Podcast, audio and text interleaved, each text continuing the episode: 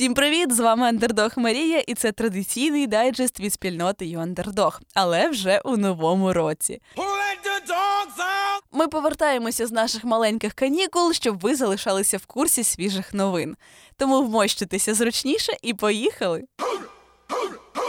У Тесла та SpaceX проблеми. Звісно, через Ілона Маска. Керівники та члени правління компанії Маска стурбовані його поведінкою та гучними заявами. Вони пов'язують це з наркозалежністю мільярдера. За даними Wall Street Journal, він багато вживає ЛСД, кокаїн, екстазі та психоделічні гриби. I mean, it's legal, right? Часто це відбувається на приватних вечірках по всьому світу, де учасники підписували угоди про нерозголошення або віддавали свої телефони, щоб потрапити на захід. Випадки вживання важких наркотиків фіксували і раніше, але зараз наближені до маска люди сильно переживають через його стан, адже це загрожує його бізнесу та стабільності SpaceX та Tesla. Ну в неадекватності мільярдера ми переконалися давно, але компанії раптом що шкода.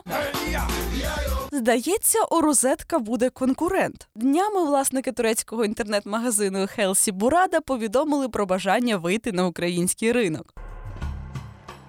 За словами гендиректора компанії, український ринок складний, але важливий ринок для Туреччини. І Якщо пробний запуск буде вдалим, компанія планує налагоджувати партнерство з місцевими брендами та продавати більше продукції в Україні. Виглядає амбітно, але ж конкуренція у нас тут неабияка, тому можемо лише побажати наполегливості. Український прапор летить на місяць. Засновники компанії SpaceBeat відправили прапор України на місяць у межах місії НАСА. Засновник британської компанії українець Павло Танасюк. Так він вирішив вшанувати незламний дух своєї батьківщини. Якщо місія видасться успішною, посадковий модуль приземлиться на місяць 23 лютого. Основна мета місії визначити місце перебування молекул води на місяці, виміряти радіацію та гази. Сподіваюся, місія буде вдалою і синьо-жовтий красиво замайорить на місяці. Нація оптимістів. А як ще назвати українців, коли за минулий рік 304 тисячі людей відкрили новий ФОП? А ще у нашій країні з'явилося 37 тисяч компаній. Найпопулярніші сфери роздрібна та гуртова торгівля, IT та надання індивідуальних послуг. Якщо коротко, пишаюся українцями, і хочеться, аби наша економіка розвивалася попри всі складнощі. У новий рік з новою назвою. Група компаній Нова пошта змінює назву.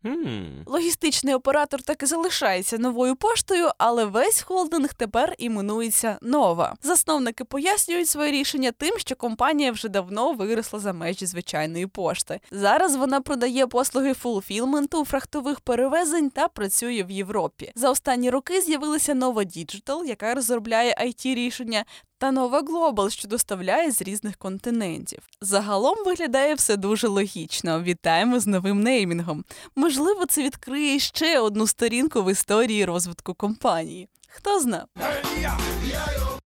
І наостанок коротенька новина від нас. Аудіодайджести Йонтердог номіновані на премію подкастів від Доу. Якщо ви полюбляєте наші аудіозустрічі, можете проголосувати на сайті. Посилання буде в описі дайджесту. Дякую, що слухаєте та ставите вподобайки. Почуємося наступної суботи.